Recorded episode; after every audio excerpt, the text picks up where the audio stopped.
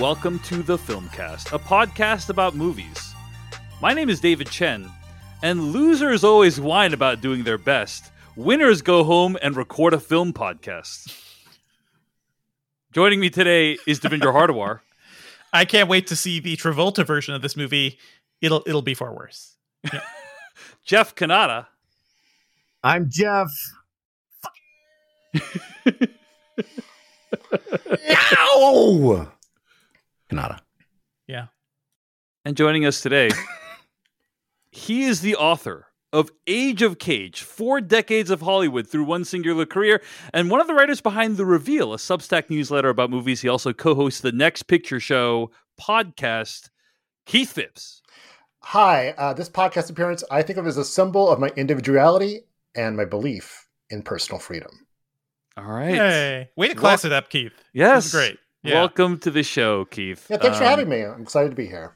It's great to have you on, and uh, obviously, I'm I'm a big fan of everything Keith does. Um, I uh, am a patron of Next Picture Show. I'm a paying subscriber to The Reveal. Uh, I'm I'm basically going to help put your kids through, kids through college, Keith. Is I think what's happening. You know, Just one. So Um, yeah, you know, uh, not that we don't we, we use all the support we can get, but it is just one. In in return for all of that, uh, he did give me a free copy of Age of Cage, so I was very grateful for that. But um, but yes, uh, you, have a new book about the career of Nicolas Cage, and so what better person to join us for our conversation today about the unbearable weight of massive talent, a movie in which Nicolas Cage plays himself. We're going to be talking about that later on, uh, and we got some what we've been watching for you as well. A lot of stuff to talk about there. But before we get to that, uh, we want to talk about also what happened with Netflix last week. Their terrible, horrible, no good, very bad week. Uh, and I also want to mention, of course, that if you want to find more episodes of this podcast, you can always go to thefilmcast.com, email us at slash filmcast at gmail.com. You can also support this podcast by going to patreon.com slash film podcast, where you can sign up for ad free episodes as well as exclusive After Darks. Uh, in the last couple weeks, we've gotten some really cool stuff in the After Dark. Last week, we reviewed Severance Season 1, pr- probably one of the best debut seasons of a TV show ever. Uh, we Indeed, covered that yeah. in depth, full spoilers on the Filmcast After Dark. Uh, again, available at patreon.com slash film podcast. And this week, you know, we always get a lot of requests to do older films. And this week, we actually thought we'd go back in time and revisit another Cage classic. This one is Martin Scorsese's movie, Bringing Out the Dead. We are going to be discussing that in depth on this week's After Dark. Again, that's available at patreon.com slash film podcast. Now, why uh, why bringing out the dead? Well, Nicolas Cage recently has been doing a press tour for uh, the unbearable weight of massive talent, and he actually went on a um, Reddit Ask Me Anything. He was asked the question like, "What are your most essential films?"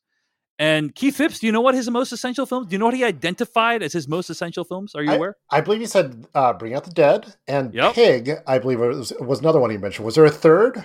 Uh, Leaving Las Vegas, I think. Mm, yeah, Yeah. that makes sense. So those are the three canonical uh, Nicolas Cage movies. Uh, and I was surprised that one of them came out so recently. You know, he has such a long career, but like one, a movie he made in the last year uh, or a couple years uh, is one that he considers one of his most essential. Uh, I pitched leaving Las Vegas and bringing out the dead to the to the guys, and they said Downvoted. leaving Yeah. Las Vegas too depressing. Let's do bringing Too out the depressing. dead, which has Wow. zero depressing themes at all. So Right, right. uh, so really glad we got to we're tackling that today. But I'm looking forward to the conversation again about bringing out the dead.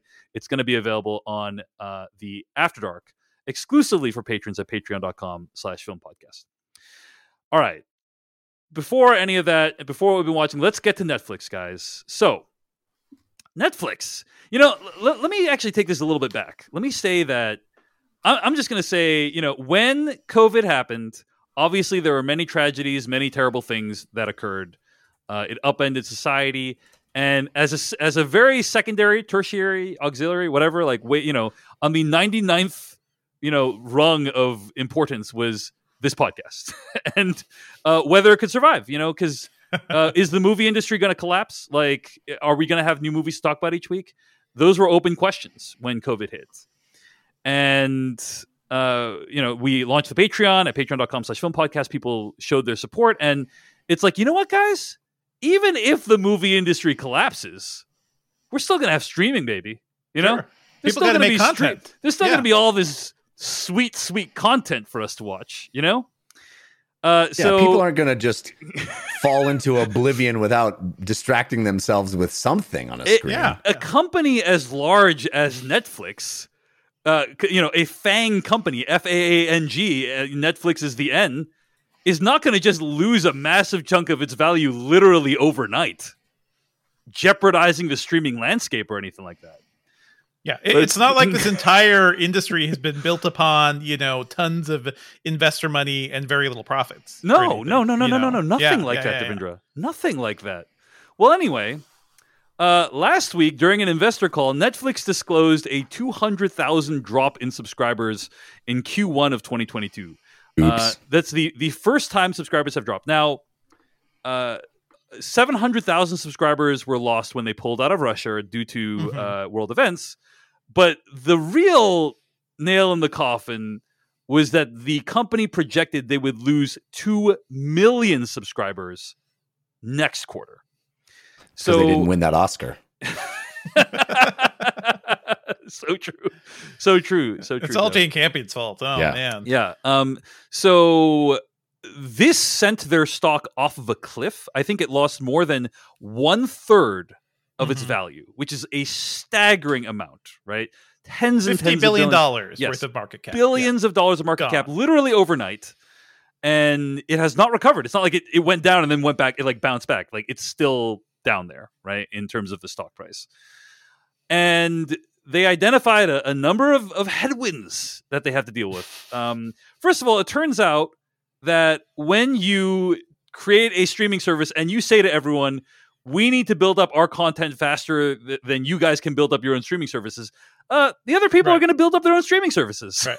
They're going to What- build what's up the, things the like famous quote is we need to become Yeah, uh, HBO, before HBO can become Yeah. us, right? And it turns out, um, Hmm. guess Ah. what? HBO uh, kind of has become them in some ways. Disney Plus has become them in some ways, and so Well, it was it was an yeah. erroneous goal because Yes, it didn't matter yes. who did it first. They Mhm. both ha- arrived in the same place exactly. eventually, and, and What they- kind of Yeah, it kind yeah. of did right because like uh, the whole if you guys will remember and i i've talked to people who don't even remember like the when streaming video started right the, whole the whole netflix streaming video thing was was a game changer when Yeah. we were all just getting dvds and blu-rays uh not, not even blu-rays at that point i think but in the mail we were getting these things and the fact that you could just play it in your web browser a lot of people thought like who the hell would want this you know and uh turns out that that was the thing we all needed but yeah, It- is. Uh, it is kind of amazing how far we've come with this.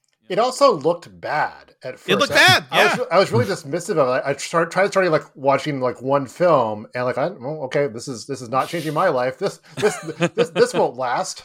Yeah. This Who wants to watch a never amount to movie- anything. Yeah, Remember who wants to watch a buffering, movie over the internet? Yeah, yeah. So, uh, obviously the uh, the sort of promise of of streaming has resulted in a lot of competitors, and Netflix basically announced a multi pronged strategy to combating this this drop. Right? They they basically it seems like they've basically given up Mhm. on uh, growing their audience. They're basically they're going to try to extract more value from the existing audience, and or you know try to reach audiences at a lower tier. So there, there's a couple of big announcements. Number one, they estimate that 100 million people around the world, including 30 million people in U.S. and Canada, are basically borrowing other people's passwords. Like they're Mhm. quote unquote stealing Netflix. Right? it's They're- not they're- our yeah. fault. Our business is going bad. Motherfuckers be stealing from us. Yeah, so they're obviously gonna gonna crack down on that. Um, and I think that's gonna be pretty tricky to crack down on it, you know, because if they if it was so easy to crack down on, they they probably would have done it already. It, it was, Uh, it's, it's probably one of those things. So I wrote up they are doing some tests in like Latin America, Yes, that's uh, right. where you can uh, you can take a sub account, and they are making it easier to turn that into a full fledged account. Right. So that So it's like ta- if, if my yeah. if Mama and Papa Chen want to Yeah. you know use want to free ride off David Chen's account, like maybe they pay like an additional surcharge per month or something Mhm. like that, right? Or or they just become their own account too. Like, Yes, that is a thing right. they just built in. I can understand why they didn't like push back on this too much because the the whole thing right now is engagement is everything, right? If if people are just talking about us and paying Yeah, attention to us and trending our shows, then we're being successful. But now it's like, oh, that's that's not working. Yeah. And- well, also when, when Well- things are going well, right? It's Yeah. easy to ignore these things. It's like, hey, we're growing massively every quarter. Like we don't need to deal with this pesky thing like password sharing right now. Well, But- it's also always a good idea to get into a hostile relationship with your customers. with your customer, right? So Yeah. they I want to kick the yeah, can down the road as much as possible. as and every media company does. Like Yeah, you're not exactly. you're not a media giant unless you're like actively trying to stop people from pirating your content somehow. Yeah. exactly. But You wouldn't they- steal a car. Yeah, you wouldn't steal a Netflix password, would you? Anyway, uh, they kicked the can down the road as far as they could, and the road has come to an end. Is Mm-hmm. basically what's happened. So But you, you know what? Stre- it's streaming. It, it- this is the reckoning time for streaming, and you know where it all started, guys. Fucking Quibi. It all it's always Quibi. Mhm, CNN mhm. Plus lasted what a week? Yeah. Yeah, Quibi. three, We're- we- this three is- weeks, or I think is bad. roughly roughly a fifth of a Quibi, basically. Fifth Uh, of a Quibi was the the Quibnary in the coal mine. Mhm, mhm. nicely done, Jeff. Turns out, like, uh, so Netflix like slowly got a lot of that funding, you know, to to produce original content, do stuff. Quibi just got it all at once, and it all fell apart. So yeah, it was the canary in the coal mine there. Yeah. Mhm, mhm.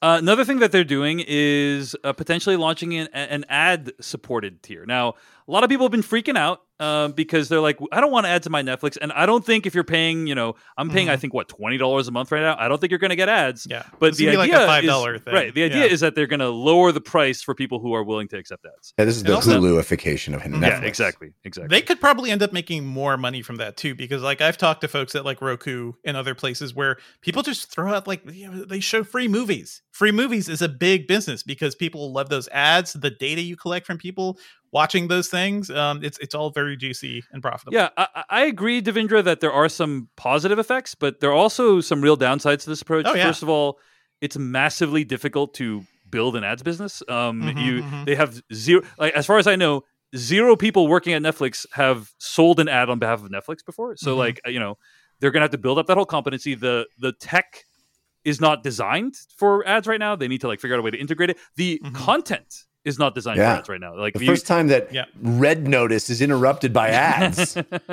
people are Not going gonna riot. Probably a lot of shows, a lot of shows still have the ad breaks, which are kind of funny to see. It's true. It's true. Some Yeah. some shows have them, but a lot of them don't.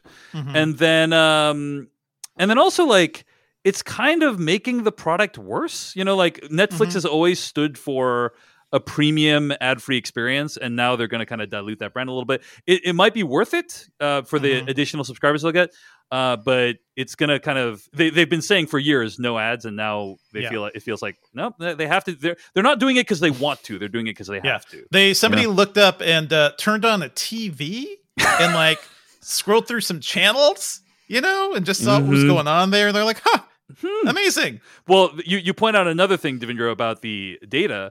When people pay for ads, they want to see data. They Uh-huh. want to see streams and uh, impressions and things like that, which is stuff that Netflix usually does not give out. So yeah. it's all it's all curious, like how that's all Mm. going to work itself out. But I- Yeah. not, think not it's hard- Go ahead, Keith. It's Yeah. hard for you. I think it's going to be hard for users too to accept a lesser product. Like I watched Mhm. a movie on Tube, Tubi today, and Mhm. was interrupted at like strange places by ads. Like, well, how much did I pay for this? Right? You know, but Right. if I if I'm like already paying for a service and a service that used to be better, I don't know. I I, I suspect that's not going to go over very well. yeah, Yeah. Well, the question is, can they unlock a group of people that wants to watch Red Notice and Bird Box, but and Love Is Blind, but isn't willing to pay the extra five dollars to get ad free experience? That that's that is the target they're going for. It's people who want to watch that programming, Mhm. um, but they they just can't stomach the high price, and maybe they're willing to pay for a little bit lower to watch the same you know the same stuff with ads. I I don't know if that audience is that big, but maybe We'll- they're we'll going to unlock some. Yeah, we'll see. We'll see. Listen, what, what about that Showtime technology we were talking about? Like, make, make people watch the ads, build up some Netflix credits, and then you can unlock Mm. those for your Bridgertons or whatever. Yeah. Um, yeah. One thing worth mentioning here too is their animation business is dead, like Mm. crumbled. Like people fired. Uh, the like it seems like the entire division is just gone. So that's bad. yeah I Yep. think that's going to be a really like they had some of the best animated shows I think around, but also this was a company that spent way too much money on things. Like they Yes. they were. Well, the reports were like thirty million dollars per episode for Stranger Things to Mm. shoot to shoot around Georgia. I get you know I, I understand special effects cost a lot, but Stranger Things uh, should not cost that much money for a single episode. It's ridiculous. hmm Well, the other thing you know they said they would do is they're going to focus more on the quality, guys. They're not going to produce. I, I think they're releasing 500 TV shows and films in 2022. Uh-huh. It's probably going to go down next year, and they're going to focus on the quality guys. Which, by the way, is like so simple. You just press the quality button, like Yeah. just press up on the quality meter, and it's going to go higher, right? Like, Yeah, well, that's that's you know, it's been nice to be able to have the quality meter sort of just in the middle there. Yeah, you know, exactly. just kind of on cruise control. it's and been then, like a it's been a luxury to just like leave it there in the middle. But like once they start hitting up on the quality button, like yeah, it's Yeah. going to be just a, a trivial matter to up the quality. You know, it's that So- uh, Homer Simpson style of governing where or uh, management where you are you guys working hard? Yes, sir. Can you work harder? yes. Type faster, type faster. Yeah. Uh, I So- mean, listen, let's not count out Netflix. Uh, let's not forget. Uh, it's been over a decade since Qwikster was announced, and Yeah, I, I remember where I was when I saw that video of Reed Hastings and uh, the other dude, like in outside the Netflix parking lot, yeah. being like, uh, "Yeah, we, we need another business for discs and streaming." They were Oh, coming yeah. from that. Yeah, that that was was- very that was- funny. that so was what- it's a good it's a good call out that we shouldn't count Netflix out. They're still extremely valuable. They're still the most popular streaming service. Um, they still have a lot of assets, but It's it- gonna look it- very it- different. I, I will Yeah. say that hearing those ideas that I just said, which were Uh-huh. serious ideas that were brought up during this investor call, it does feel like they have run out of ideas. Like it does feel like that's Well- the best they got in terms of I making things better in the future. And it's like Mhm, mhm. they are doing these things because they have to, not because they think this is the future of like streaming and and viewing things. It's like they're they their backs up are against uh, backs up, uh, up against the wall, and it's like this is what they have to do to survive. Mhm. I am Um, so- experiencing zero Schadenfreude about Mhm. it, though. I, Mhm. I do not want the Netflix that spends thirty million dollars on an episode to to stop. Like I, it makes dumb business sense, but it makes for endless awesome content. It seems, you know. Mm-hmm. I, I don't know. Have you watched Stranger Things lately, Jeff? No, I don't watch that show. It's too, Yeah, expen- yeah. It's too expensive. Too Yeah. expensive. Let, Yeah. let, let's take a quick break. We have a little bit more to say about this, but we'll take a quick break. We'll be right back and more to say about the Netflix situation. We'd like to take a moment to thank the world of microdosing, specifically microdose gummies. Now, you've probably heard about microdosing as a trend, uh, you know, that people have been doing to reduce anxiety or to help with sleep or pain or just creative boosting. And, uh, you know, you can find all sorts of information about it on the internet. What I love about microdose gummies is that they're just small entry level doses of THC and CBD that can help you feel, you know, pretty good. I've been taking CBD oils and doing all sorts of things, you know, to help reduce anxiety uh, over the last few years. Uh, pick your reason, really. And I think microdose gummies is one of the best tasting and easiest things to use as well. It doesn't give you that oily film that uh, you know other CBD solutions have. So it is just like a great convenient tool that I love to have. Microdose is available nationwide. To learn more about microdosing THC, just do a quick search online or go to microdose.com and use code FILMCAST to get free shipping and 30% off your first order. Links can be found in the show description, but again, that's microdose.com and code FILMCAST. All right. So I, agree, Jeff, in the sense that uh, with with what you said about like it, it was gr- it was a great time. It was a, what, what a fun ride it was when they were just spitting out money left and right, making every single kind of thing, uh, and that was good for us too. Good for the podcast. We had more material to cover, and so um, I I will miss those days. I will miss those days. Um, but also they were basically like untethered from financial reality. Yeah, what was yeah, happening, yeah, right? And like they, Wall Street just kept giving them uh more slack, more leeway because they're like Netflix is going to get to a billion subscribers, Mm-hmm, and now they're like, wait, maybe they've hit the wall of subscribers, or the billion subscribers is not going to come as fast as we thought it was. Maybe it's going to take. You know, ten years instead of 3 mm-hmm. and Wall Street's punishing them for them now, uh, punishing them for it now, and it's like, um, it, it's I, I I'm scared for the industry because it's like if they dramatically cut down production, it's going to have like other knock-on effects. Like other streamers will cut down production. It will have impact on like below the line people who are like your cinematographers, your key grips, your sound people, your caterers working in Hollywood. Like I think it has vast implications for the industry, um, and Mhm, they're not mhm. they're not good.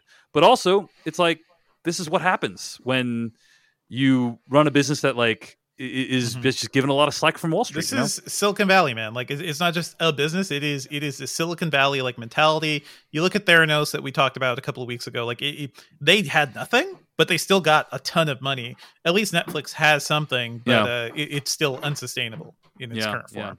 Keith Phipps, uh, any what was your reaction upon reading this news and and the, the plummeting stock? They lost a, a third of their value, and uh, morale is, has cratered at the company, as far as I can tell. Um, what, what's your reaction to all this? So it's felt like something's had to change in streaming for a long time, Mm-hmm. and I was I'm not surprised that Netflix would be the place where that change might start. I was shocked that it was so dramatic. And, yeah, you it's know, so seemingly over- fast. it's Well, yeah, it's so uh, fast. Yeah, I, I received like emails. I think it was from Hollywood Reporter, but like one was like Netflix, you know, loses uh, so like Netflix loses 20 uh, 20,000 subscribers. Like that doesn't sound so bad. like oh wait, correction, it was actually a lot more. Uh, but you know, I don't, I don't, I've, I've wondered what's going to happen just across the board. It's like.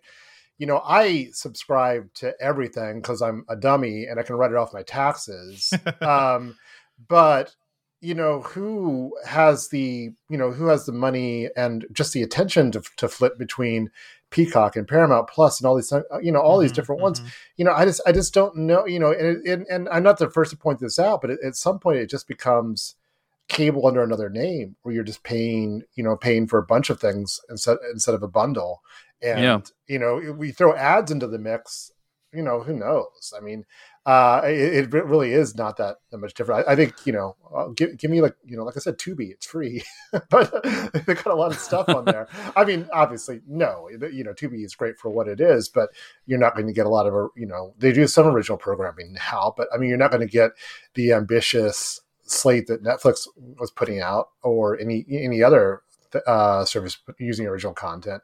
But I don't know. I don't. I don't, I don't know what happens next. It's a little. It's Mhm. a little scary.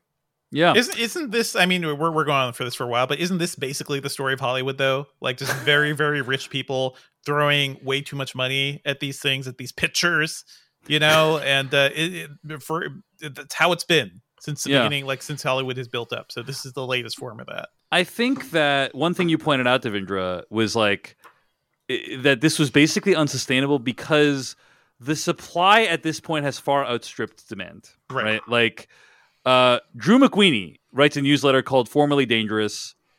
Uh, he's been a guest on this podcast before, and he's in his latest edition of his newsletter. He basically said, "Hey, uh, I'm watching uh, 15 shows right now. You know, I'm watching 15 shows, and there's Mhm. another 15 that I'm gonna get to after I finish these 15 shows."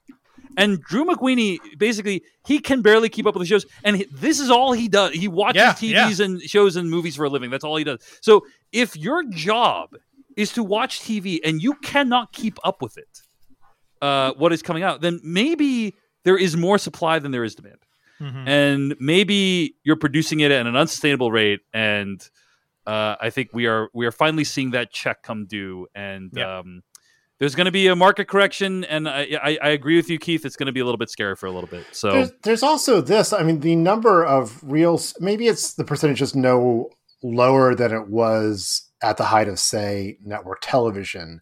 But it feels like the number of really remarkable things that you have to see has Mhm. dropped as well. Although maybe that's Mhm. just sort of uh, the overwhelming amount of content that's out there. Like I haven't watched any of like the sort of the startup scam shows. Uh, They Mhm. all they all look pretty good to me, but you know, where, where do you start? Which which eight episodes do you watch first? It is Yeah. you know I'm, I'm I focus more on film than television. I I do write about television, and certainly just as someone who enjoys entertainment, watches a fair amount of television, I can't keep up. And the same It's hard to tell. Yeah, it's yeah. it is like three of the same show came out at the exact same time. It is wild that that happened. Keith, uh, the Theranos one is the one you want to watch. that's that's what I hear. All the other ones look Yeah. good too. Yeah, yeah yeah anyway uh, bad time for netflix uh, and also I, I, I should point out many other companies warner media disney plus like they, or disney i should say they all started streaming services because netflix was doing so well on wall street Right now right. netflix not doing as well on wall street and i think we're going to see some like residual cascading impacts on those other streaming services. I mean, we've as we've kind of already seen that with the whole Discovery thing too. So it is. Yeah, the- every, it's not as easy as Netflix made it seem early on. You know. It is a head spinning amount of change right now is happening in Hollywood, and and of course this will this will take years to play out, but yeah, a, a lot has changed. A lot of assumptions are being challenged right now, and um, we'll see. We'll we'll be covering it as long as we can on the filmcast, and as long as they keep making stuff, which you know, got to be at least another six months, right, guys? Got to be at least another six Hope months. so. So, all right, folks. speaking of stuff we've been watching, let's get to it. What have we been watching?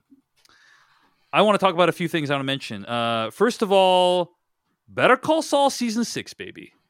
This show is back on AMC. It's actually like we spend three hours a night recording on Monday nights. Uh, we record the podcast and the After Darks at patreon.com slash film podcast.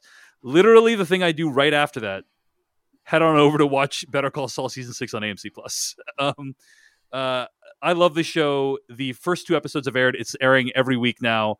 Um, the the first two episodes were incredible. Uh, this is my favorite show on TV right now, and everyone should go watch it.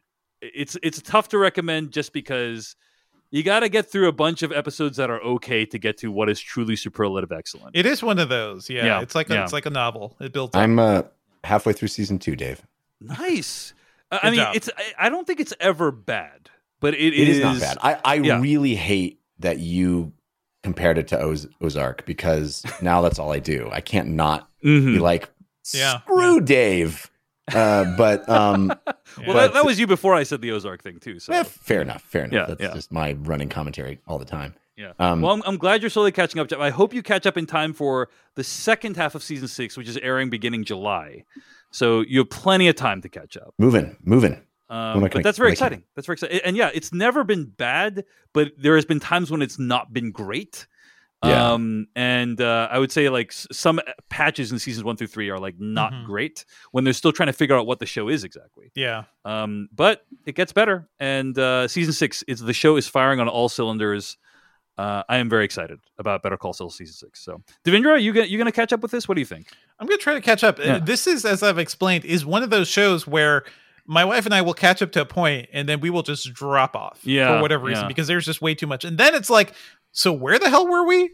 Like, Yeah, was I tough. watching it on AMC? Who was dead? What's happening? It's not a easy show to like pick back up a little while later. Keith Phipps, are you gonna um you, you watching any Better Call Saul? I love the show. I have not watched any of season six yet, but that's that's imminent. Um, I, I don't want to be uh, I don't want to be behind. I will say this: I watched seasons one through five on Netflix, and it looks amazing. And then I you, I s- you switch over to the AMC Plus app for season six, Not so and amazing. it looks like Yeah. crap. Oh It's no! like, oh, yeah, wow, it's, it's such like- a it's such a good looking cinematic show too. Yeah, yeah, yeah. Well, they, you know, whatever 4K compression they have on Netflix is actually really awesome and yet And Seinfeld then- looks is unwatchable on Netflix. Have you, have you guys tried to watch Seinfeld on Netflix? because it's like a it's like a cropped in widescreen Yeah. version, right? I think. Right, right. Yeah. And if you have a you know a television that's bigger than say ten inches, it's going to look terrible. Yeah. Yeah. That's why I stick with my Seinfeld DVD box set, Keith. Mm, there you go. whenever I want to watch any Seinfeld. So, anyway, Better Call Saul season six. It's on AMC. I'm watching it via the AMC Plus app uh, every Monday night. It, it becomes available. I'd strongly recommend folks catch up. Uh, the first seven episodes are airing this month. Okay. I had a chance to go to the Seattle International Film Festival. Um, I saw one film because I don't know about you guys, but um, I'm still not ready to go into like a crowded theater on a regular basis yet. You know, yeah, yeah, yeah, yeah. I- I'm not feel saying I won't will never do it, but you know, it's just not something I want to do very often yet. has to be uh, the Batman or something to get us there. Yeah. Yeah. Um, but my friend and colleague Megan Griffiths had a movie uh, that debuted at the Seattle International Film Festival. It was produced by the Duplass brothers, and it's called "I'll Show You Mine," and it's basically a, a two-hander that takes place almost entirely in one location, uh, and it's people just talking about their lives, hashing things out. Uh, and I really liked it. I like this movie a lot. I think it's probably going to become. It's probably going to get distribution at some point. Jeff, I actually thought of you when I was watching because it's very play-like. You know, Mm, it's sounds like, like it's basically jam. just like a series of you know I don't know five to ten intense conversations basically Yeah, you know that I'm take place it. in like in, in around one location. Is it does it have distribution? Did you say that? I don't think it does yet, but I, I would be surprised if it never gets it. I think you'll eventually be able to at least buy it on on video on demand. Um, but I saw it at the Seattle International Film Festival. I'd recommend it. It's probably going to make some other festivals around the country before it hits video on demand. So uh, the movie is "I'll Show You Mine," and I'd recommend you check it out. Finally, I had a chance to watch Power On: The Story of Xbox, which is a six-part documentary that is currently available on YouTube amongst other platforms. Jeff Cannata, you're the most video game, uh, you know, centric person on the podcast. Did you uh, see this documentary by any chance? I did. Yeah, back when it It premiered uh, a while back, like for the anniversary of Xbox, right? The Yeah, yeah. Yeah. Um, uh, what did you think of it, Jeff? I thought it was pretty fun. Um, I didn't think it was um, must-watch content, but I thought it was pretty uh, pretty fun. It was a fun walk down memory lane as somebody who You, You know, lived through a lot of it. lived through it, and not Yeah. only lived through it, but was actively covering video games for most of it. Yeah. Um, there was a lot of uh, wonderful, like, "Oh my god, I'm old" moments. I thought it was pretty great, and the reason is because uh, you have people who used to work at Microsoft like going on the record talking about a lot of the terrible decisions that were made at them, yeah, which is just really bold for a company to do that. You know, like you don't see uh, necessarily like Apple people going on the record and saying like when we made the iPhone it was terrible. Actually, you do, but it's not it's not part of a company sanctioned piece of product. You know what I'm saying? Like they usually leave Apple and they they say stuff like that. They don't like there's no Apple making an official thing that is part of that record. yeah. It was sort of warts and all the story right. of Xbox. exactly. yeah. So I just think it's a really fascinating piece of work because it's rare to see a company of Microsoft's size and stature making a piece of media that acknowledges a lot of the mistakes they made. Um, and it's just fascinating whenever something like that happens and uh, and to watch it happen. So Mhm. just wanted to give a shout out to Power On, the story of Xbox. I, I don't think it's just kind of a corporate fluff piece. I think there is like uh, Mhm. a, a lot of depth there. And um, if it's if the story of Xbox is not something you're familiar with, I actually think it's a pretty good primer, right, Jeff? Like if you if you have no familiarity with like the history of the console, um, I think it's, a great way to catch yeah. up. So, yes. all right, well, that's Power on the story of Xbox is on YouTube. It's uh, those are some things I've been watching this week. Keith Phipps, hit us with a couple things you've been watching. I've been flying to various places for the first time in a while. So, and and I'm working on a, a Bruce Willis thing for for Vulture. So, catching up with a few Bruce Willis films I had not seen on planes, and uh, so, you know, some some disappointing. Uh, but the one I really enjoyed, uh, not hugely shocked that I enjoyed it. I just never gotten around to it. Robert Benton's 1994 film Nobody's Fool, which is an adaptation of a uh, great novel uh, by uh, Richard Russo, uh, a reliably uh, good novelist, uh, which which Paul Newman plays um, in in a very you know a kind of older.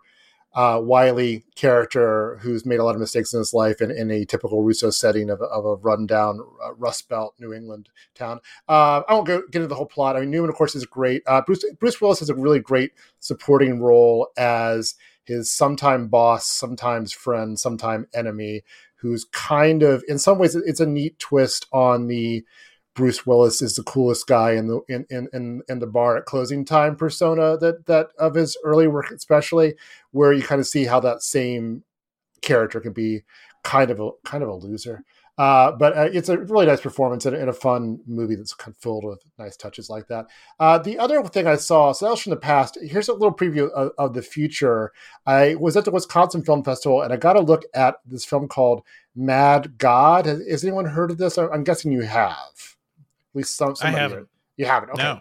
So Yeah, I've heard this is like the Phil Tippett yeah, uh, movie, right? Right, exactly. Mm. Phil Tippett, the uh, special effects, um, you know, wizard, I guess is the technical term, uh, who is still very active, has kind of straddles the world of, of practical and digital effects, but he really Yeah. kind of got into the industry as as a stop motion master for the work he did in films like uh, Empire Strikes Back, Return of the Jedi, RoboCop. He won an Oscar Yes. for Dragon Slayer, I believe. So, uh, He, he had the role dinosaur supervisor right, on Jurassic Park One. Um, so where man he- has seen it all. where, where he famously said, I believe, when he first saw the CGI, is like, I think you just put me out of business or something along those lines. Mhm, Well, around the mhm. same time, he was working on this passion project called Mad God, and he kind of like you know worked on it, put it aside.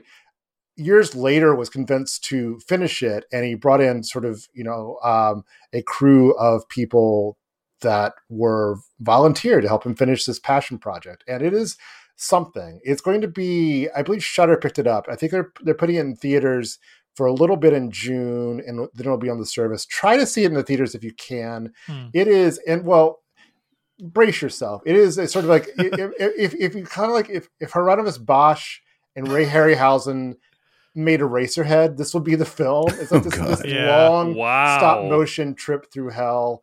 Uh, and I'm not exaggerating. It basically is a trip through hell. This It's a- uh, this definitely looks like a Shudder movie, like just judging from the trailer here. So, yeah, it is. that's great. There's very little of. There's a narrative to it, but the narrative's not really the point. It's basically a long metaphorical uh, stop motion fantasia. Um, not for all tastes, but if, if those who dig it are really going to dig it, it, it, it is a future midnight movie classic or, or whatever the equivalent that is these days. Uh, I'm, I'm excited for other people to see it and possibly get mad at me for recommending it because it is it's fairly intense.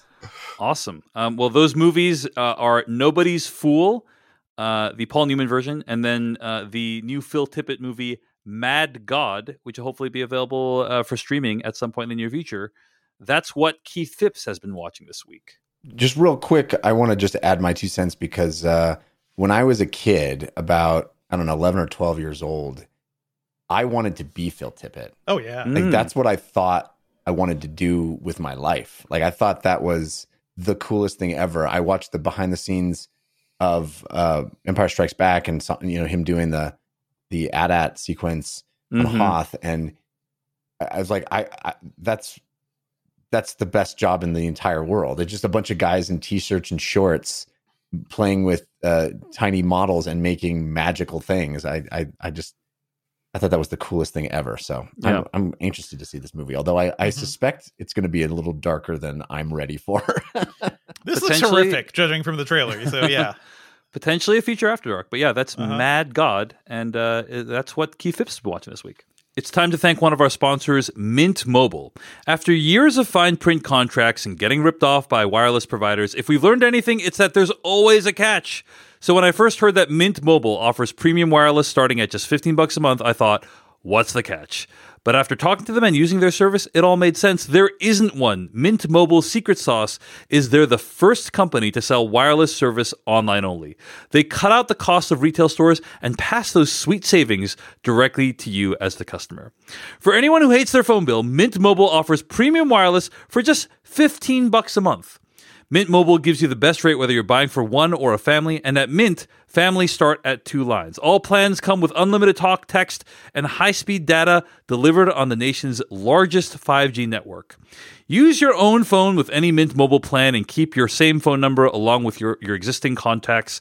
Switch to Mint Mobile and get premium wireless service starting at just 15 bucks a month. Folks, I've used Mint Mobile. I think the service is great and it's super convenient. It's obviously also very affordable. So, to get your new wireless plan for just 15 bucks a month and get the plan shipped to your door for free, go to mintmobile.com slash filmcast. That's mintmobile.com slash filmcast. Cut your wireless bill to 15 bucks a month at mintmobile.com slash and then the word filmcast. All right, Devindra Hardawar, what you what are you watching? I've been checking out Outer Range, which is the new Amazon Prime Video show, which uh With Josh Brolin, right? Josh Brolin, Imogen Poots. Uh what if there was a hole? That is this show. Josh Brolin. what if there was a hole? What if there was a hole? Um that is the show. Uh, Josh Brolin is a rancher in Wyoming. He finds on his uh, farmland a hole. What is the mystery of the hole? What does it mean? Um, this show is really cool. Actually, I'm really digging it. Um, I've been trying to get into Yellowstone, so I haven't seen enough to like really talk about that yet. But it has that vibe of uh, you know uh, modern Western ranch uh, uh, modern Western stories talking about families and dynasties. He's kind of a struggling farmer, um, and you know he finds this thing which basically breaks the fabric of reality. So it starts out as like a modern Western, but the hook of the show is that it's sort of like Lost or like so many of the other like Lost type shows where there is this core mystery happening. Um, he starts to wonder about the you know nature of reality there's a bit of like true detective in there too um, it is trippy it is like sci-fi and like high-minded at times but i think what's really interesting is that it doesn't like lean into that too much because that is just like the uh you know the icing on the cake and the actual story is josh brolin's family uh is dealing with uh, an unruly neighbor you know a richer neighboring family who wants to buy some of their land and just like simple domestic disputes and stuff like that and I find it really, really compelling. Um, I, I found the show just really, really intriguing because it it does a good job of straddling both of those things. The sort of like high-minded mystery. Um, there's a, it starts off with Josh Brolin like talking about the story of Kronos, the uh, the Greek god, and it is beautifully shot. It's re- tremendously acted. I think he's doing some of the best work of his career in the show that I hope people will watch. But when we talk about like, there's just too much streaming stuff out there. You know, Cary Fukunaga made a whole a whole ass Netflix show that nobody has seen. I feel it's like me and like five other people who I told to watch that show. You know, and that is Maniac on Netflix. Um, I was gonna say No Time to Die is on Netflix. Anyway. yeah, yeah. Um, Outer Range is one of those shows where I feel like uh, I know Amazon's kind of pushing this more than some of their other shows, but it does feel like one of those things that get a- that may get lost uh, in the streaming, you know, in in in just like the pile of streaming we have to deal with right now. And maybe a lot of people will just like look at it as like a, a attempt to do Yellowstone again. Um, like, and I don't. This is not for the Yellowstone audience. My dad, who's a big Yellowstone fan, a big Costner fan, uh, watched the first episode of this and was like, I have no idea what's happening because a lot of it is Josh Brolin like talking about existence and uh, and high-minded things. And it, it- it's it hits a really great genre itch for me, uh, while also being like a really grounded western. So I'm really digging it. Um, I'm a couple hep- episodes ahead from what's aired so far, and I'm happy to say like it, it- it's going good. I'm going to keep watching it till the end. It's really good. Check out Outer Range on Amazon Prime. Cool, cool. Uh, what else have you been watching, Devindra?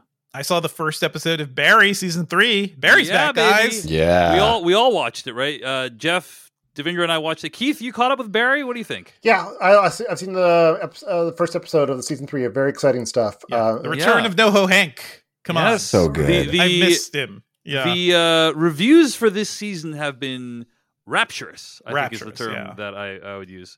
Uh, which is a little frustrating, just because each episode is only thirty minutes long, so I feel like we've seen like a sliver of the season. it's one of those shows where it's like, and then they release weekly, right? So you're not you're not just binging it. Oh, It's like Yeah, it, it it it does get me back to the days of when like um yeah yeah yeah just broadcast TV when one of your favorite shows would air and you would just like savor every minute of it. And this is one of those shows where it's like they don't waste any time. Like every scene means something. Every line of dialogue is so rich. And uh, this first episode, which was directed by Bill Hader, I think is, is just really well done. Like even up until the ending, which I won't reveal, like it, it this show just does such a great job of straddling comedy and like tense uh you know tense thriller moments the, and the macabre, the Yeah. macabre. You know, Yeah. like it's very dark and upsetting. but also um, funny. but also Yeah. funny Yeah. In the middle of like a really really tense scene something Yeah. funny happens and this show just allows for that and i i just really love it so yeah Also, the filmmaking is just really excellent. Like, So just when you look Mhm. at how each shot is composed, and you know, a significant part of this episode takes place in the desert, and there's these like beautiful compositions of you know Mhm. uh, this vast wasteland that Barry and fellow co-stars like appear against, and really get a sense of you know that's the kind of deliberate decision making that the, the filmmakers make in, in these show. And Bill Hader directed a bunch of episodes in season 3 Mhm. He has said I think he wants to direct every episode in season four. Should that come to Oh, pass? So like I, I would love yeah. to see that. Uh, we know he's a big film nerd, and he's just like really showing it off here. I Yeah. think. totally. Yeah, this show is is better than it has any right to be. You know, Mhm. it's it's like it, it really. You, you think, oh, Bill Hader kind of uh, goofy assassin uh, show about him being an actor at the same time as an assassin, but this is yeah, it, it but it's it's like exquisite filmmaking. You know, it's Mhm, it mhm. from season one on, and it has only Mhm. gotten better. The, I think the best thing about where season three starts is that the stakes are so high, So high. right at the beginning, Yeah. Yeah. and so it just feels like wow, we are leaping in on, on eleven already. Um, I can't wait to see where the rest of the season goes. I have no idea where they go after that final scene of this first Yeah. episode. Yeah. And and I'm excited to find out. Yeah, yeah. Uh, but I agree, and I think one of the things that uh, one of the creators of the show, Alec Berg, has has said in interviews is uh, that one of the most challenging things is how do you keep this character alive? right. Basically, after all the things that he's doing in the show, like he seems constantly on the precip- uh, precipice of death, and every season. It feels like that high wire act gets more and more difficult. Mhm, you know, like mhm. right. every season it feels like it gets more and more tense and more and more sort of unlikely that he's going to survive. So we'll see. We'll see how it plays out. But um, I'm excited. Season three, episode one was great. Uh, it's on HBO Max. Barry. It's what Devindra Hardawar's been watching. Jeff Cannata, anything you've been watching you want to mention? Yeah, I mean, I've been I've been mention, mentioning several things. I'm I'm you know powering through um, um, Better Call Saul. uh, Better Call Saul and uh, and and starting Barry and and catching up on some other stuff that I'll mention in subsequent weeks when I have more episodes under my belt. But I did want to mention a stand-up comedy special that I checked out that really blew me away. Uh, this is Ronny Chieng's Speakeasy, which is uh, relatively new. I think it's, it came out a few weeks ago. Uh, Ronny Chieng is a uh, a comedian that you may recognize from The Daily Show. Um, he is not someone who I'll be honest, whose stand up I have ever watched before. Uh, I think this is his second hour long special, but I had not seen his first, and I had not really seen his stand up. I had been very familiar with him from The Daily Show and some other appearances. He's done some movies and stuff here or there, but I wasn't familiar with his brand of stand up. Um, although you know, in Daily Show spots, he would do stuff that's basically you know monologuing, etc.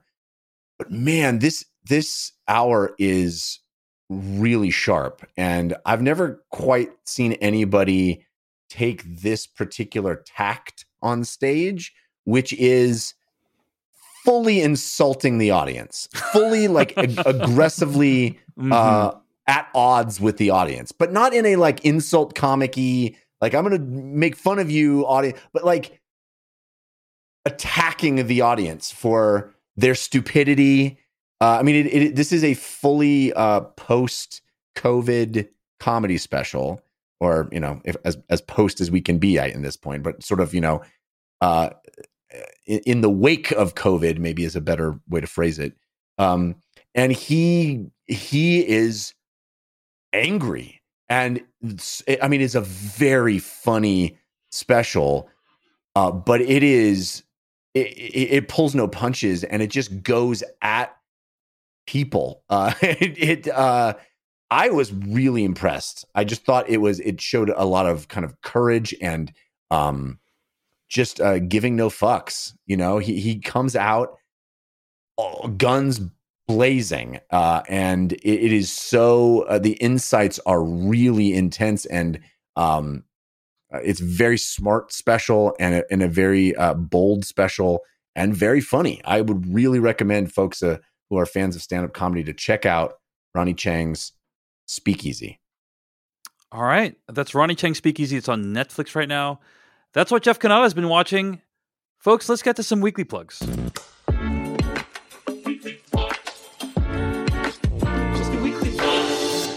Weekly plugs, a part of the show where we plug something else that we have been making.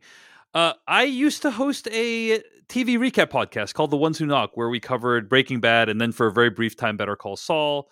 Uh, I, I, I'll be honest, I fell out of love with that show, Better Call Saul. I started, you know, I was like, eh, I'm not loving this, and I stopped doing the recap podcast. But then I found That's it again. what happens. Yeah. with Better Call Saul. I know. Yeah. Then I, this is then a I completely different narrative than you've sold me for the last three months dave then I found it again, and I'm like, this show is incredible, you know. And I've really gotten back into it, and so uh, on my personal Patreon page at patreon.com/slash Dave Chen, uh, I'm gonna be posting. Uh, I- I'm not gonna say a recap of every episode, but a bunch of them, a bunch of them. Uh, and so, yeah, if you want to hear me talk about Better Call Saul, I'll recap it.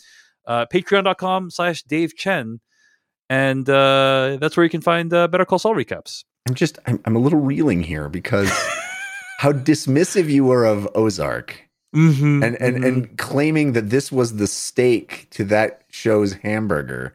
And yet, Well- well, you got to get past the first three seasons. Yeah, yeah. I mean, There's once only you get been to three season- seasons of Ozark. The fir- the first half of the first season, All- you know? I just Ozark is bad. Okay, I'm sorry. Anyway, is um, Yes. so not bad.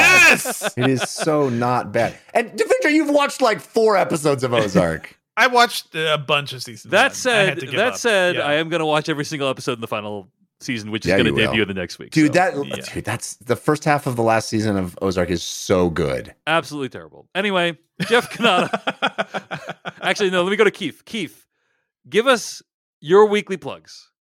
Uh, well, I've got my book, Age of Cage, uh, which is available wherever books are sold, your local bookstore, which is obviously where you should buy it, but also available through your online retailers. On Amazon, it's been called entertaining and informative by one reviewer and, and missing juicy details by another. So, uh, but nonetheless, I, I think You have to read it to find out what's missing. Yeah, exactly. Mm, All the mhm. juicy details that are, are cut from the book. Um, only But- I before them. we move on from this topic, I am curious, and you write about this in the book, but I am curious. Like, it- it- maybe you can talk us through this, right? Uh, you you wanted to write a book about Nicolas Cage's career, and then right around the time when you were, I think, pitching it or writing it, you found out that he was going to make a movie summarizing his entire career, basically. And what was your reaction to that, given that you were literally writing a book about him? Um, kind of. What the hell? I kind of had to, you know, close my laptop and walk around for a little bit. Um, but you know, it was That's what I have to do after every film cast recording. What, what's it's that it's that meme of the guy who was like, I've been working on this for months, and then he just, Just- tweeted Just it out. tweeted it out. Yeah. Tweeted it out. Yeah. Uh, no, it was it was fine. I, I was it was it kind of hung a, hung a, over the whole project in a way because I, I it was announced as I was just kind of starting. Like it was a sold book, and and I was just starting writing. Well, this should be interesting. And then there at one point there was like, hey, this is supposed to come out in March 2021. You think we can have the book done by then to have it out?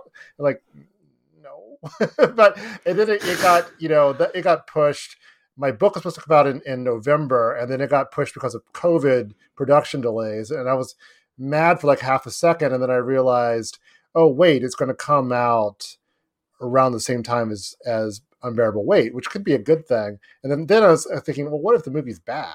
Uh, I mean, I'm gonna tip my hand. I, I think I think are really fun movies, and and, and I think he, they kind of touches on some of the same points as the book in, in a way that that makes sense. But uh, uh, but yeah, it- it's it's been odd, and it was odd to finally watch it. This movie I've been thinking about uh, for probably longer than, except for than anyone else, except for people actually involved in making the movie. Yeah. Uh, well, looking forward to hearing your thoughts on the film itself. But uh, the book is Age of Cage.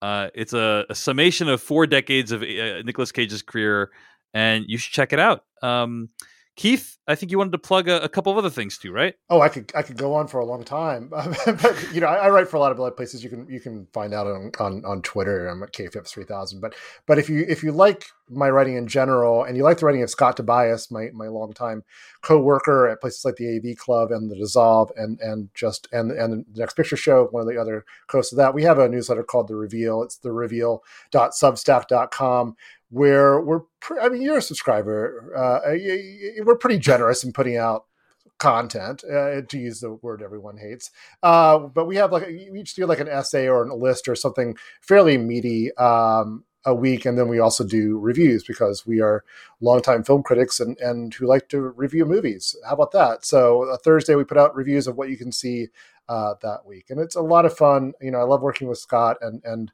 we built up a nice little community of, of readers and it's uh, nice to have a space where you can just do like whatever you want to do so that, and that's that's what that is for us Big fan of everything Keith uh, does. Check out the Reveal newsletter on Substack. Check out Age of Cage, the book. Uh, in terms of weekly plugs, Devindra doesn't have one this week, other than that he is helping to do that most noblest of tasks, uh, along with his wife, raising the next generation of children who shall take Cha- over the changing planet. a lot of poopy diapers. That's what Yes. I'm doing right Yeah. Well, uh, also the thing I said, you know, Yeah, it's the same. yeah, yeah. It's kind of the same. Two sides This, of the this same. is my coin. last week of paternity leave, at least for this half of it. So it is. I, I don't know how we're going to survive next week, guys. Uh, hold on, pray for us. Pray for Mojo. all right, all right. And Jeff Cannata, do you have a weekly plug for us? Yes, I do. Uh, if you are a fan of limericks, and I know you are, do I have a place for you? Mhm. Ladies and gentlemen, Mother's Day is right around the corner. And there is no better way to say, I love you, I care about you. You did that most noblest of things, raise the next generation of, what, what did you say, Dave? Kind, kind and caring. Uh, children thoughtful. to take over the planet. I think is Yeah, what yeah, that, that, what Dave said. yeah. But but imagine that in a in a poem, a bespoke poem, crafted and sculpted to your liking by, I'll just say, a master of the art. Wow, Me, Gee, me, master of me. the art. Wow. Nah, I'm not. I, I, I'm, I'm barely serviceable, but I'm also available at cameo.com slash Jeff Cannata. Check out my dozens and dozens of five star reviews and come away realizing that this is going to be the gift that keeps on giving. Cameo.com slash Jeff Cannata. That's spelled with two N's and one T. All right, those are our weekly plugs. I want to plug a few other things for the podcast. If you want to recommend stuff for us to watch, use the hashtag slash tag on Twitter. Uh, it does help us to shape what makes it onto the show. Uh, of course, you can always support this podcast by going to patreon.com slash film podcast, uh, where you can sign up for ad free episodes and exclusive after darks. But we never want anyone to donate if it in any way causes them financial hardship.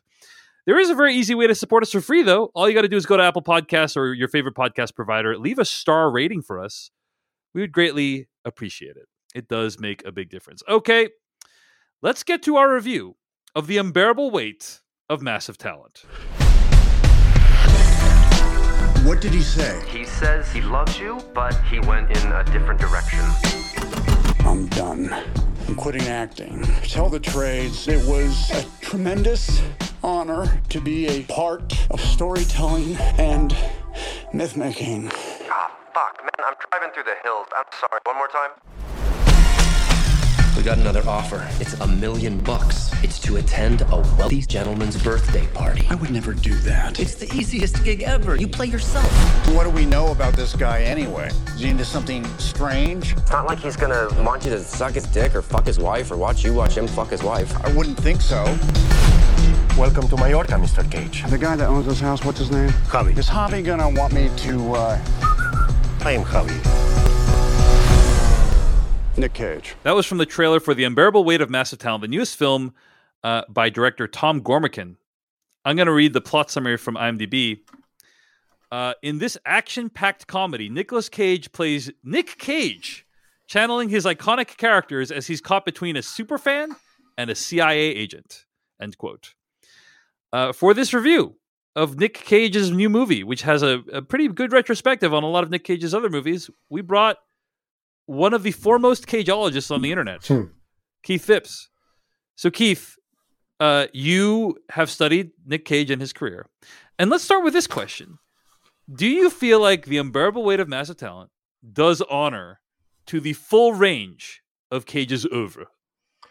No, I think I think it's good at a particular area of of of what he does. I, I think it's I think it's really at its best as you know, in capturing a little bit of the, character Nick Cage is obviously isn't Nicolas Cage, uh, but I think that it captures a little bit of what it means to be the celebrity Nicolas Cage and some of the sort of the assumptions that that dog him, some of these sort of personal stories of financial um, mistakes, I guess is the right word, uh, that, that that have uh, that have been part of his career as well. I think he he's he's able to play off against that in a really smart way that is self-deprecating without you know ever saying he's not a really first-rate actor, which I believe he is, and I think this this film believes that too. Although it has a lot of fun with perceptions of Cage, uh, strange twists and turns uh, his career has taken, and you know some of the um, greatest hits of his career in, in a fun way. Uh, and your overall thoughts on the movie? It sounds like we're very positive, yes? Yeah, it's it's uh, quite positive. I mean, it is. uh, It's, you know, there's a there's a ceiling I think here with the film's ambition. Uh, In Mhm. some ways, kind of adaptation light. Uh, there's moments where I thought they've gone a little further with it and a little deeper into Mhm. the rabbit hole of his career. But it's also not just you know easy reference points, and there, there's you know Guarding Tess gets gets gets a mention, and and Captain Corelli's mandolin gets a, gets a joke uh, around it too. So there there's you know it's it's it's not just skimming the surface either. Mm-hmm. I feel like you know But- there's there's subplots that kind of get cut short. There's elements that are underserved. Uh, I do love the relationship between his character and Pedro Pascal's character. I think Mhm. even if you remove the meta elements, it's a really fun buddy comedy between those two. Got it. Uh, and you know, you're you're mentioning how this is not Nick Nicolas Cage on like the real life version of Nicolas Cage on the screen. It's a version of him. Um, he actually gave a great interview to the Hollywood Reporter where he talked about this. I'm sure you've seen it, but um, one of the big differences he said between Nicolas Cage, the movie version, and Nicolas Cage in real life is the Nicolas Cage of the movie is like very neglectful of his children, like his family, you know, his wife and kid.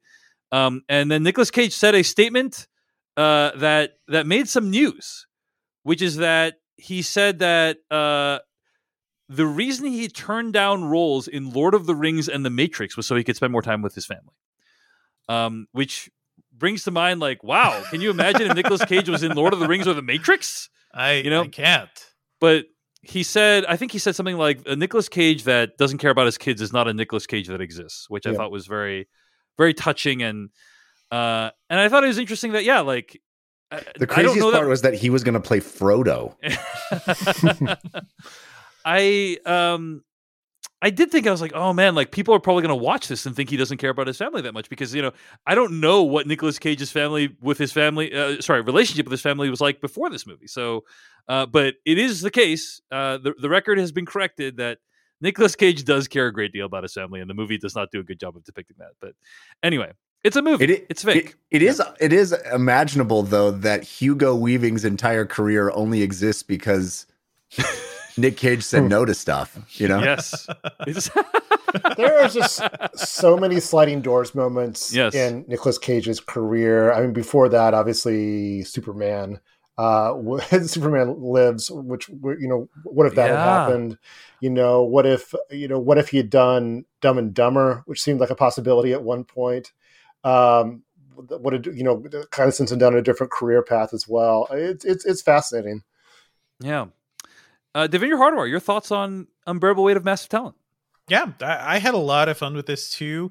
Um, I, I think what I was surprised by was like how genuinely heartfelt it is. Like there, there's a lot of emotions going on here, and you know, it explores like somebody who's uh, clearly obsessed, a fanboy of this character, and how what if a fanboy gets to meet his idol, you know, for the first time? I think Pedro Pascal does a great job of just geeking out. He is hilarious in this movie. And as a Nicolas Cage fan, like I, I love I love the deep cuts. I wish they were deeper, but I love that the uh, the golden guns from Face Off get a you know get a decent amount of time. Uh, watching this movie made me think like I could you do this with any other actor?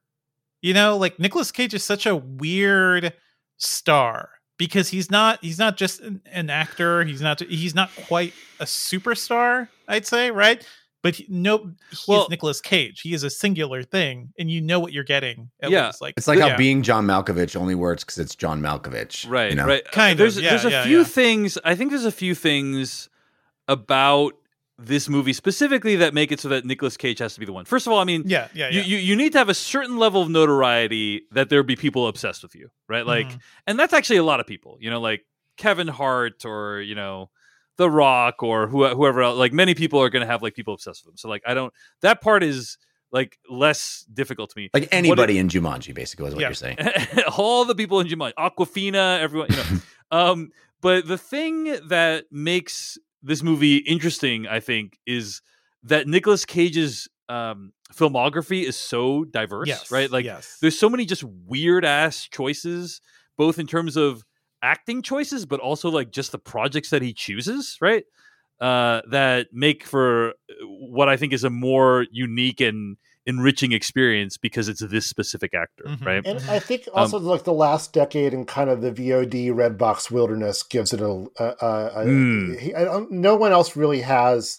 There's others that have kind of entered that world, but they're not quite entered that world while still maintaining the cultural attention that Nicolas Cage. I, I mean, Right, you know, right. people. You know, obviously people love John Cusack and you know Bruce Willis uh, has spent time in that world as as as well but there's you know it's part of it's part of a larger story of cage's career i think that's that's something that's something he really shares with anybody else Mhm. The, the also- movies tend to like uh, he the, he's the center of gravity of those movies, and they tend to warp around him, right? And I think like that is an energy not many other actors or stars have. You know, like that's the thing. But yeah, go ahead, Jeff.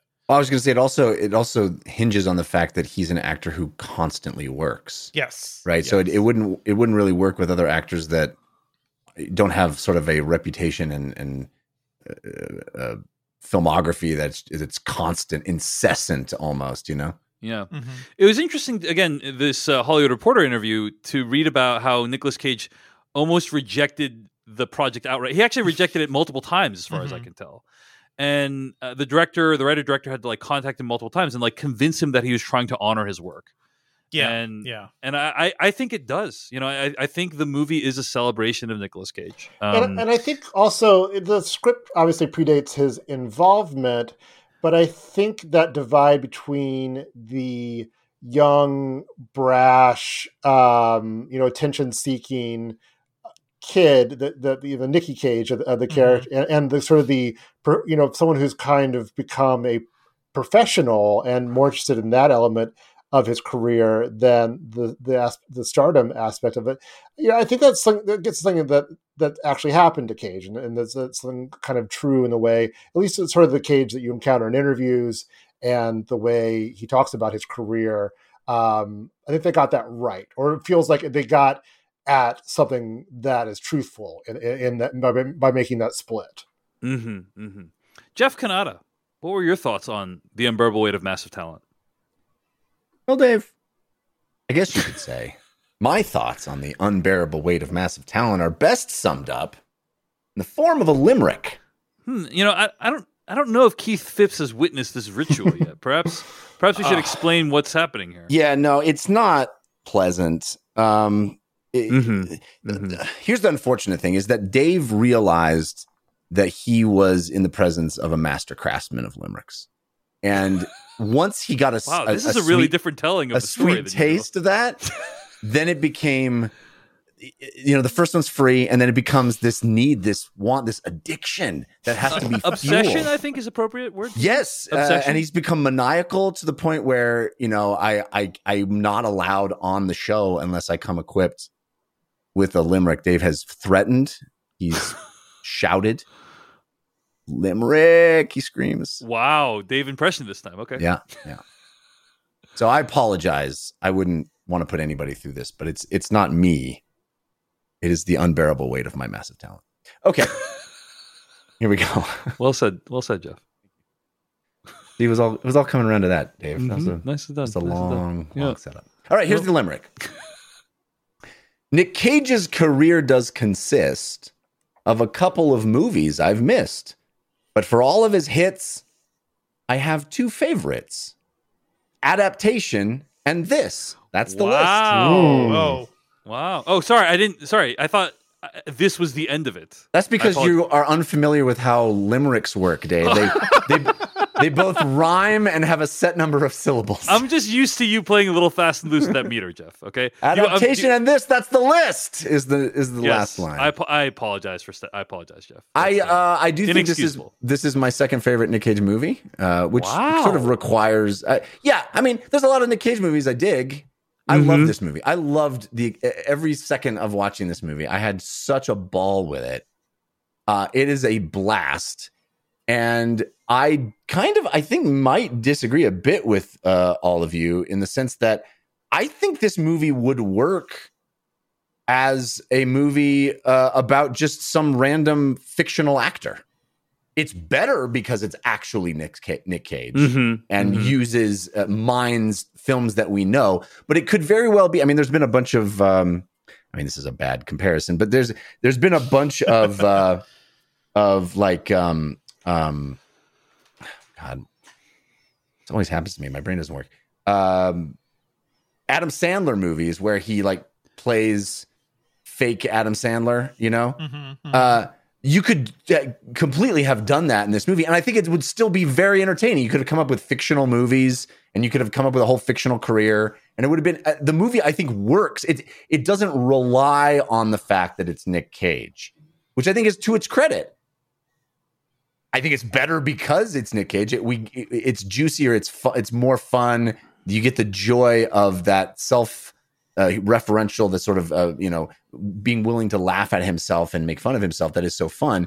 But I think my biggest uh, compliment to this film is that it it's a it's a great fun movie that works on its own as a comedy, uh, Mhm. and a lot of that is because of Pedro Pascal and his performance, and a lot of that is because this script is smart enough not to fall into traps that it sets up for itself. There are a lot of of really obvious ways that this script could go that I kept thinking it was going to go and never does.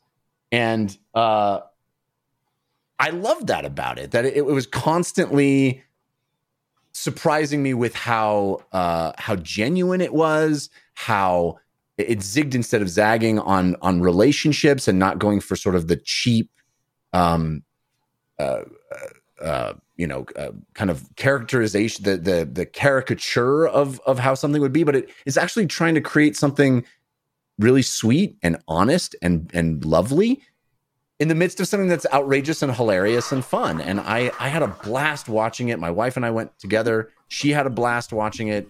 I think this is a real crowd pleasing film and one of my favorite movies of his entire career. I I loved it.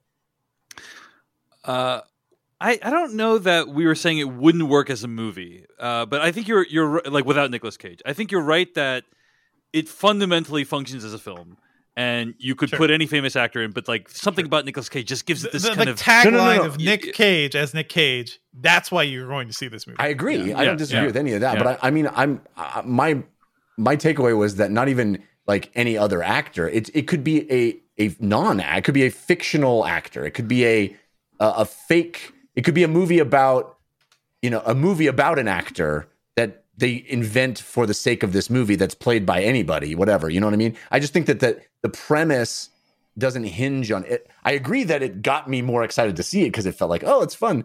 This is a great idea to have him skewer himself or or you know be willing to put his own persona on display. But I I was just impressed that that wasn't all the movie rested on. Like it- there was actually a there there Yes. as well. I agree completely with everything you said. Yeah. Um, I love this movie. I think it's really a lot of fun, as as you guys have indicated. Uh, and as somebody who loves Nicolas Cage and really, I mean, you know, The Rock is one of my favorite movies of all time, right? And it was like I remember when The Rock and Con Air came out. In an extremely like The Glorious Rock, times, Con yeah. Air, and Face Off all came out in like a very short period of time, and I was like, "This guy can do anything." You know, like he, Yeah. he is like he is genius. an action He's a star genius. for our generation. You know, Yeah. um, which is which is odd because he's, he kind of plays like in The Rock. He's kind of a dopey chemist, basically. He's the nerd. Yeah, Yeah. in the nerd. Well, the then crazy it- thing is, the year before that, he did Leaving Las Vegas and Mhm. got nominated for an Academy Award, and then he does The Rock, Con Air, and Face Off three, Yeah. one, two, three. It's pretty pretty cool. Yeah, and just like an enormous amount of range and intensity and weirdness, and like uh, there's many lines from The Rock, like "How in the name of Zeus's bunghole," you know, that I still like quote to this day. And there's just something that he brings to his performances that's unique. And Mhm. uh, I, again, reading that Reddit Ask Me Anything, I think he, it was referenced that like Ethan Hawke says like Nicolas Cage is one of the few people to bring something new to the art of acting uh, that like you you can't see anywhere else, and uh, I think there's a lot of truth to that. So I really like the movie, but also agree with you, Jeff, that like it fundamentally works not only as a buddy comedy but as a deconstruction of the buddy comedy itself, and Mhm. um, and I enjoyed it for that reason as well. So I really like this movie. I think people should check it out. Um, we probably yep. Go ahead. I was just say it's funny. Uh, I, I saw an interview with him. I can't remember where um, on the press tour of this film when he said, um, you know, somewhere along the line, Hollywood forgot that I do comedies. You know, after Mhm. you know. Raising, Raising Arizona, Arizona, and uh, leaving Las Vegas and stuff, and I was like, "You, you want to know where that happened? It's the Rock Con Air face off. That, that's where it happened, Nick. mm-hmm, mm-hmm, It really does feel like that stretch has kind of warped the direction of his career in Mm, some right, ways. I mean, yeah. he's done a lot of great films since then, but you know, after that, there's there's kind of a lot of like trying to figure out where he fits in. You know, the the aughts. uh, Some of my favorite Nicolas Cage films are from the aughts. They're, they're, the- you know, his his output there is kind of all over the place. The yeah, uh, I I agree. It's kind of hard to track, and uh, the quality has been a little bit all over the place. So he, he's not been an easy uh, star to follow uh, for sure. But I think we have a few more thoughts about this movie. uh, why don't we get to spoilers for the unbearable weight of massive talent? Let's hit it starting right now. Now you're looking for the secret. Can I see this coming? No, But you won't find it because, of course, you're not going to see this coming. you're not really looking. I have been puzzling over how it works. You don't really want to work it out. Who's in the box? I have been dying to tell you. I want to tell you my secret. now. You want to be fooled. All right, we're in spoilers for the unbearable weight of massive talent. I have to say, I think this movie is genetically engineered to get film Twitter excited. Oh yeah. Right? Uh, all the references to obscure Cage movies. You got a Mandy reference in there, right? Uh, I, I- I thought about The the finger axe? when that happened. Yeah. yeah. That line where he Uh, says, where he says, that, you know, something about face off, and he goes, "Yeah, Woo is a maestro." Yeah. I, I love that. Um, Paddington Two gets Paddington checked? two. So much oh, love. So much love. Oh, More than name Yeah. checked, Dave. Yeah, mul- multiple times praised as one of the best movies of all time. Right next, and and if you name the three best movies of all time, there is a strong case to be made that they are Face Off, Paddington Two, and The Cabinet of Dr. Caligari. like that is a very reasonable assessment of what the top three movies of all time are, Mhm. and that is, I think, what Pedro Pascal says his his three favorite movies are, which is incredible, incredible. There's Um, apparently so- a deleted scene that pays homage to Caligari, which I'd love to see, which I hope Oh, turns Yeah. up somewhere. Yeah. Um, let me ask you, Keith Phipps. Uh, were there any like references that you were very gratified by, or any that you uh, were bummed to not see uh, in the movie? I, I was I would like how you know offhand and subtle some of them were, like the scene where Pascal dives in the pool uh, after after Cage, which is kind of a, a direct not I mean, you know direct lift from uh, Leaving Las Vegas, the way that's that's, that's filmed, mhm. and there's there's there's fun things like that for sure. In terms of like stuff that was left out, I don't know. I mean, I obviously I would have eaten up one that you know multiplied the references and got even more obscure but but i don't I, that may just be for an audience of one or an audience of a, a very a very small cult that would get those Yeah, yeah.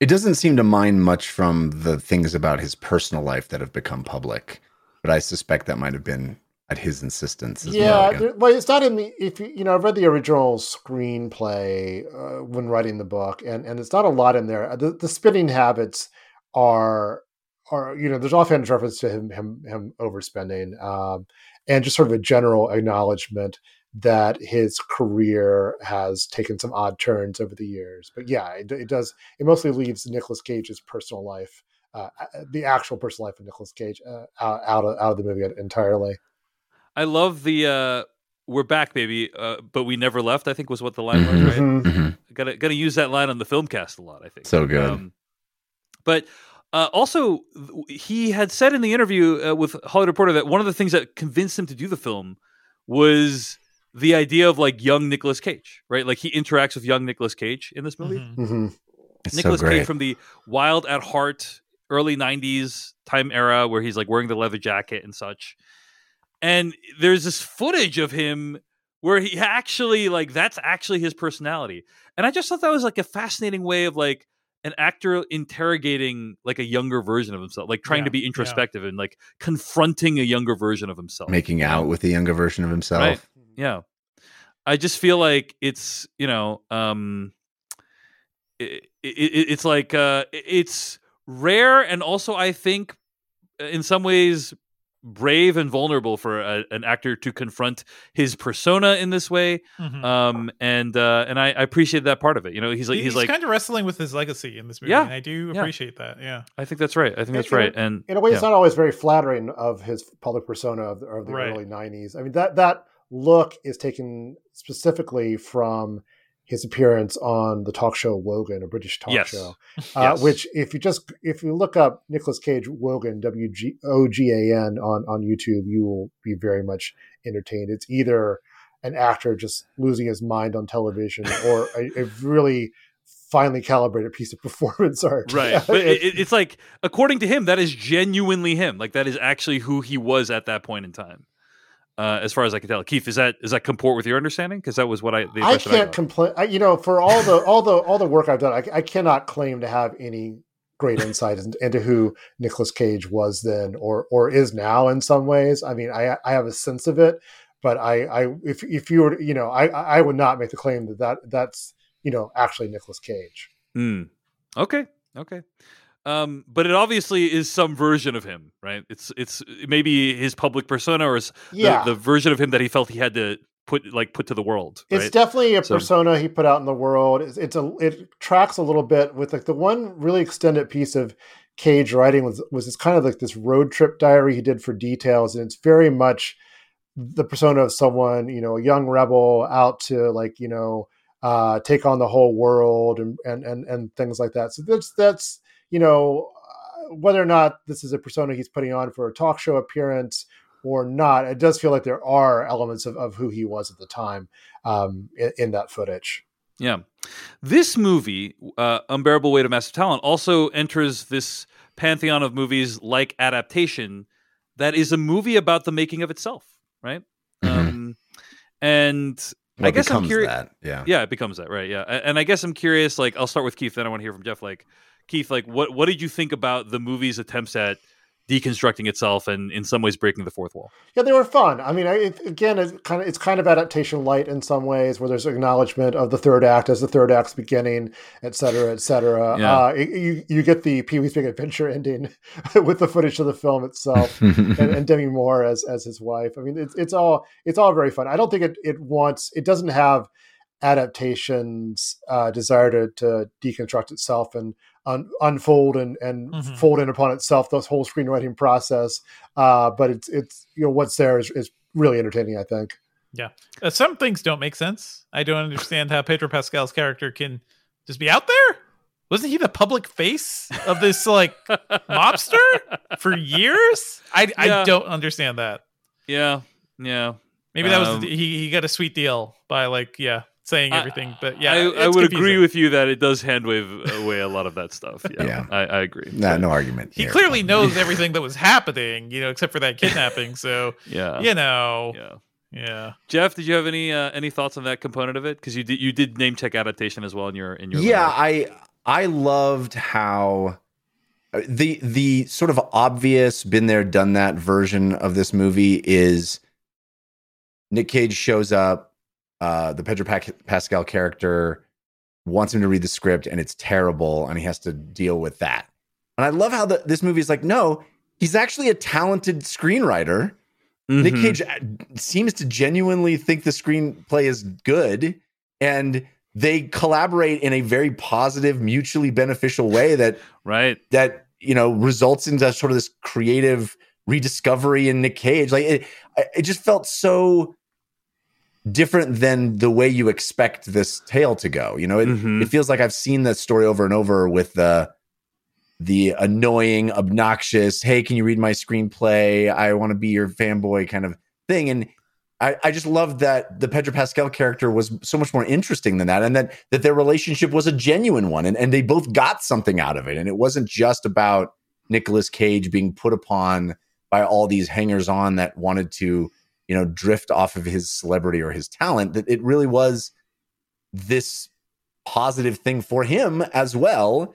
Uh, I, I found that so delightful, and their bromance, you know, their their homosocial uh, discovery of each other is so delightful. It is it, it, it is so wonderfully portrayed, and it, it is so clear that the both both of these actual actors enjoy each other. You know, uh, I've heard them both talk about how much fun they had making the movie with each other, and it shows. It's it's it's charming. It's it's just you just I didn't want the movie to end. I just wanted to hang out with them more. I would Yeah. love to see something that finds a way to pair them again. They are really Yeah. they're really fun together. My favorite part of that, uh, or not my favorite, but one of my favorite parts of that that whole uh, component of the movie was it kind of becomes a commentary on modern Hollywood filmmaking, right? Like they're basically saying, "Oh, we can't make a movie that's just two guys talking, right? Yeah, because it's not we're not going to be able to market it. We're not going to be able to do X, Y, Z with it." And it's like that's actually all true. Like that's not they're not just joking about that stuff. That's actually all like Right. accurate. And movies like this are really hard to get made. The budget for this movie was around, I think, uh, 25, 30 million dollars. Um, it only made seven and a half million dollars opening weekend. So, you know, it's it did not terribly, but not great. It's going to be hard, I think, to make back its its uh, production budget, at least at the box office. Um, so it is a bit sad that like the movie kind of comments on the fact that movies like this don't do well or it's hard for them to do well at the box office and then the movie didn't do well at the box office you know um but uh at the same time extremely grateful that the movie got made at all you know like it's it's special to be able to see a movie like this still uh in Yeah. the theater especially so uh any other thoughts on unbearable weight of massive talent um any any closing thoughts on uh w- how we feel this movie uh, any any favorite bits that you guys had that I mean, uh, the, wanted to the- mention in a, it seems like the you know the comedy scene du jour uh, in the, for the last I don't know Mhm. ten years has been a drug scene. Uh-huh. This has got to be my top three drug scenes ever. I, I- it's it's just as for for a comedy. I mean, uh, it's just so much fun to watch them uh, try to get over that wall, and that whole sequence is just such a delight. I mean, I was I was doubling over with laughter through the through many stretches of this movie. It's so That's much a fun. really inspired bit and really well filmed. I mean, this is Tom Gormican's first film as a director, and it's uh, you know co-written by Kevin Etten, who's a longtime um, TV comedy person. And I feel like it really is. It did. It, it plays like you know people who really are kind of leveling up. I mean, it's, it's a it's a fun screenplay, and I think Gormican's direction is, is really fluid and, and and and effective. Yeah, yeah. Um, what do you guys think makes for a good drug scene, Jeff? Because you seem to have an opinion on it. And Well, I- and I, I- agree. I, find the trope to be fairly tiresome. you It know, is in- tiresome, and and I in- find it. yeah. I, I I I think I can answer the inverse of that much easier. Than, Yeah. than, you know, it's hard. what makes for a bad one? Yeah, I mean, I think I think they, you know, whenever it it, it, it goes into special effects to try to, yeah, you know, Visual effects, yeah. the the sort of uh, uh, you know vision or the you know the the word I'm looking for the uh, you know psychotropic kind of elements of yeah, it. hallucinations. that kind of yes, hallucination. That's the word I was looking for. Um, it, that it's just I I find it, it it's more like a dream sequence, and it's like I, I tend to be you know Yeah. I have sh- little patience for dream sequences in movies too. I Um, kind of I kind of hate dream sequences in TV shows Yeah. and films. Oh, I'm you know right there like with you. when when everyone was like The Sopranos is amazing. There's a whole episode that's a dream sequence. I'm like, get back to the plot. First. yeah, yes, You know, like yes. Well, it doesn't because nothing it's like the thing you're no watching. rules. You the know, thing you're watching is already imaginary. It's like yes, I don't need to watch what an imaginary character is imagining. Wow. yeah, I and mean, there's like there's no stakes, there's no rules. A a dream Right. is is just like David Lynch is just uh, sighing uh, in Yeah. the corner over like, what? What? It's his Let him entire sigh. filmography. yeah, let him sigh. Let him sigh. Let's Anyway, say. uh, yeah, yeah, But yeah, I mean, I think Lynch that- gets a pass though, right? I mean, yeah. yes, fair enough. Fair enough. Um, but I think yeah, the, I- the, the- just like actual drugs, it tends to be more fun for the people doing it exactly, than the people watching it. watching. I agree. I agree completely. Uh, you know what? A weird exception to this though is um, worst person in the world.